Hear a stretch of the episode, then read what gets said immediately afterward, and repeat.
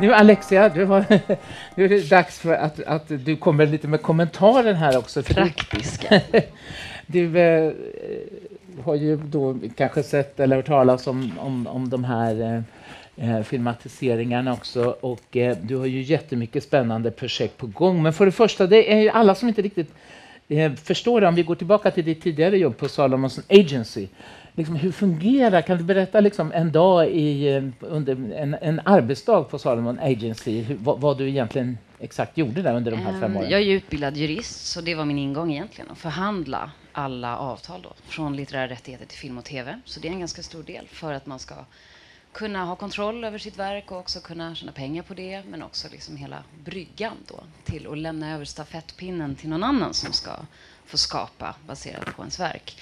Men som litterär agent så är man ju stöd författaren och manusförfattare. Så det handlar ju om att liksom hitta rätt hem för projekten. Och det är ju spännande att höra liksom hur ni valde böcker eller hur man väljer producent att lämna över då sitt verk till eller få skapa något. För att det är ju väldigt mycket liksom passion. Det är väldigt mycket liksom vem vill jag ge den här äran eller liksom det förtroendet att få göra det. Sen är det såklart, det finns ju massa olika anledningar, kommersiella anledningar också. Så när man börjar få en pitch eller en idé till en bok redan i ett tidigt stadium kan man ju redan se, okej, okay, det här är kanske någonting för USA eller för England eller stor budget, eller nej, det här ska vara ett svenskt projekt för just en svensk publik. Så att det där börjar ju väldigt tidigt i den relationen, liksom det samtalet. Mm. Och sen handlar det om att styra. Det är ett samarbete. Film, tv, skriva böcker är ju väldigt många människor inblandade mm. och tycker och tänker. Så att man får hjälpa till att styra det helt enkelt. Men det är förhandlingar och samtal och väldigt många möten där man sitter och pratar om böckerna. Och, ja. Mm. och, eh, och jag, alltså jag kan tänka mig hur mycket man läser på, på en sån här... Eh, hur många är det anställda? Ungefär? Aj, nu idag vet jag inte, ett 20-tal tror jag. Men, är det någon från eh, Salomonsson här förresten? Kanske vi ska jag fråga? tror inte Nej? det. Men um, jag började ju med, jag startade manusförfattarverksamheten. Mm. Så jag mm. började med noll manusförfattare och hade 40 klienter på slutet. Mm. Där blev det ju mer och mer såklart. Och då var det både till film och tv-serie? Ja, precis. Till film och tv och var inblandad också att uh, sälja vissa litterära rättigheter till film och tv också. Så jag jobbade med författare som Fredrik Backman och Jon Espe och andra. Och hur, gick, Persson. hur gick diskussionerna? Det, det, är så, det är så tal om så mycket idag att tv-serier är ju det är så fler som vill skriva för tv-serier bättre betalt och så vidare. Hur resonerade ni där då? På, på? Det beror helt på boken och verket. Mm. Ehm, det är jättespännande att se hur det har verkligen liksom skiftat till tv nu. Innan var det alltid långfilm och väldigt mycket liksom Salomonsson har varit väldigt bra på att sälja filmrättigheter till utlandet. Mm. Så där är liksom drömmen om Hollywood och hitta regissörer, internationella regissörer som vill göra saker på något som är svenskt. Det har alltid varit liksom drömmen. Men nu så är det jättemycket budget och vem är kanalen, vem är publiken, vad är bäst för boken? Det är ett samarbete också med förlagen. Kan vi ge ut böckerna globalt? Kommer mm. det hjälpa bokförsäljningen? Så det är liksom den kommersiella aspekten av det. Mm. Um, och fler säsonger, ja, allt det där. Det kan ju spinna vidare.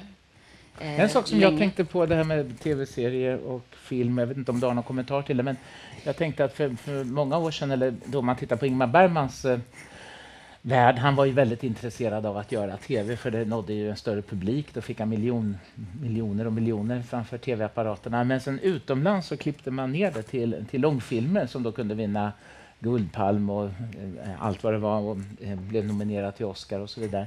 Men det gör man inte i Sverige. Jag tänker till exempel på Jonas Gardells Torka aldrig tårar utan handskar.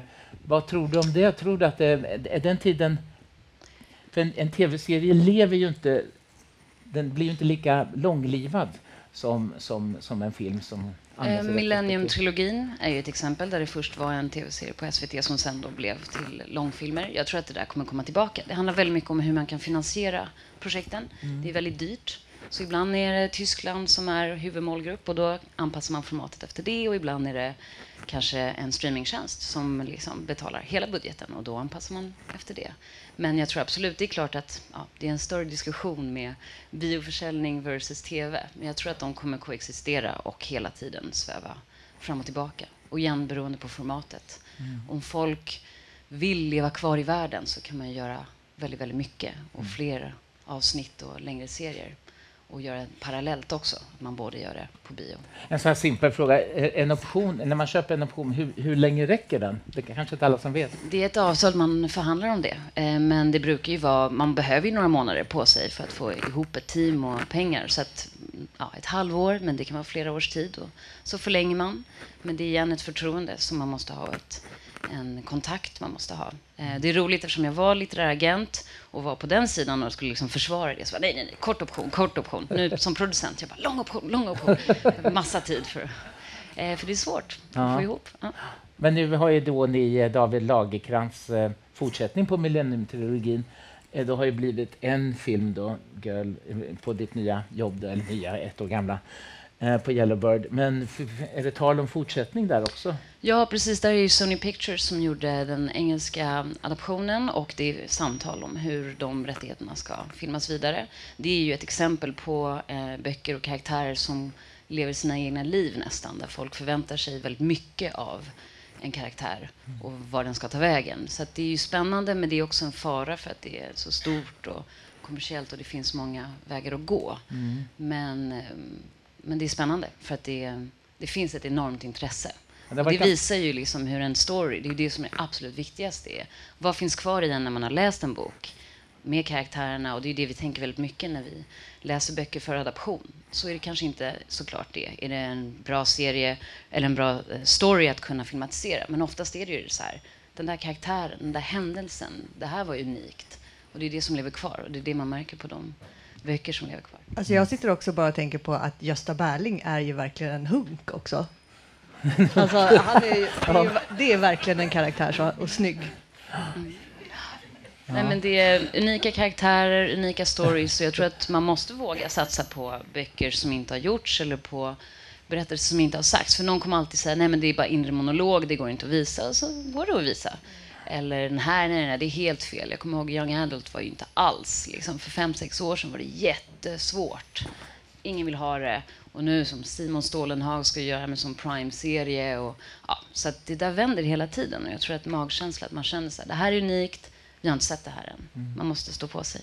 Det är många som ständigt, och nu har ju du väldigt mycket, och vi ska nämna Hidden också som eh, Yellowbird gjorde som kom som tv-serie förra året. Författare där i publiken. Ja. Där är know. Kul. Och eh, då är vi jättenyfikna, kommer det bli en fortsättning eller? Ska vi fråga hoppas på det. Ja. Ja, det hoppas ni på. Ja. Okej. Och eh, ehm, hur många avsnitt var det i den förra? Åtta Åtta. gånger just det. 45. Det är ett nytt format. Det har Ja. gått från 10 gånger 60 till 8 gånger 45. Nu ser vi mer och mer 6 gånger 45. Så det blir liksom kortare och alltså kortare det format. tycker jag är så spännande med det här med format också. Jag eh, var ju säkert fler än jag som i somras såg Hollywood, nej vad säger jag, Hollywood, Berlin Babylon. Jag tänker på de där snuskiga böckerna om Hollywood. Berlin Babylon hette den och den var ju också baserad på litterär förlaga men det var liksom en halvtimmes avsnitt. Det var väldigt tungt kommer jag ihåg att, eh, att komma in i det. Men, men eh, sen fick jag höra att SVT hade då klippt ihop två 45 minuter och för, jag vet inte varför. Men, men vad säger du där som, som Igen, det är finansieringsfråga. producentproffs? om eh, budget såklart. Och där ser man ju tendenser att det blir kortare format för att vi konkurrerar såklart med alla plattformar, alla tv-serier i världen. Så 10 gånger 60 tänker man Game of Thrones och, eller The Crown. Och det är ju en helt annan budget än vissa andra serier. Så jag tror att det har börjat bli mer att man kortar ner för att hålla spänning och kunna liksom göra det bästa utav det. Men det är ju väldigt intressant med format med streamingtjänster. För att, jag vet inte om ni har sett The OA till exempel, där ett avsnitt var 30 minuter, ett annat var en timme. Så man kan ju jobba dramaturgiskt med förväntningarna hos tittarna också på det sättet. Om man har då fritt kort från beställaren att kunna göra så. Annars är det ju väldigt mycket vem är det som ska sända det som styr. Och du ska ju kontakt mycket med utländska producenter också. Eh, till, till exempel ZDF, när du ska då presentera en svensk litterär förlaga för, för ZDF, hur, går- hur går man då till, till väga? Hur får man dem med på, på tåget? Ja, men det finns ju ett enormt intresse för svensk litteratur. Så ofta så har de ju redan läst och eh, eller är väldigt insatta. Där är det också väldigt kul att se hur eh, som litterär agent då kunde ju Netflix höra av sig redan innan boken var liksom utgiven. Så där till exempel Helikopterrånet såldes ju till Netflix innan den hade getts ut på Bonniers förlag. Ett exempel där man liksom väldigt proaktivt jobbar för att det ska bli en filmatisering samtidigt som att boken ges ut för att få så stor spridning som möjligt. Så att eh, nej, det finns ett enormt intresse på den här delen av jorden. Vi har en sån statistik och analysavdelning då på, på Filminstitutet som, som då och då ger ut rapporter och är med i seminarier och så vidare. Men då är det så spännande att höra under din tid på Viaplay, där skulle du verkligen kolla upp vad publiken tyckte om... om, om Hemliga siffror, men jag vet. och, det var, och då tänkte jag på, det var ju då när vi känns i samma veva som Viaplay när de började ha, eh, sända massa tv-serier också. Vad, vad, vad, tyckte publiken egentligen? Var de inte trötta på, på noir eller? Nej, det funkar jättebra ja. fortfarande. Man har ju hört det där. Nej, det är en våg som ska försvinna. Nej, nej, den är, den är kvar. Dung steady. Ja. Men det, ehm, det är intressant för att man konkurrerar ju med allt numera. Så att det är ju inte bara liksom hur många som tittar, det är hur länge de tittar, när stängde de av, hur många avsnitt tittar de på, vad fick de att fastna, hur många gånger tittar de om? Jag menar Netflix har ju The Office och Friends, folk har ju det liksom i bakgrunden hemma. Så att det också, finns ju olika aspekter på vad man vill att en serie ska göra. Ibland är det att dra in nya tittare, ibland är det att få dem att stanna. Mm. Um, så att, men man konkurrerar ju med ljudböcker, allt som visar allt digitalt egentligen.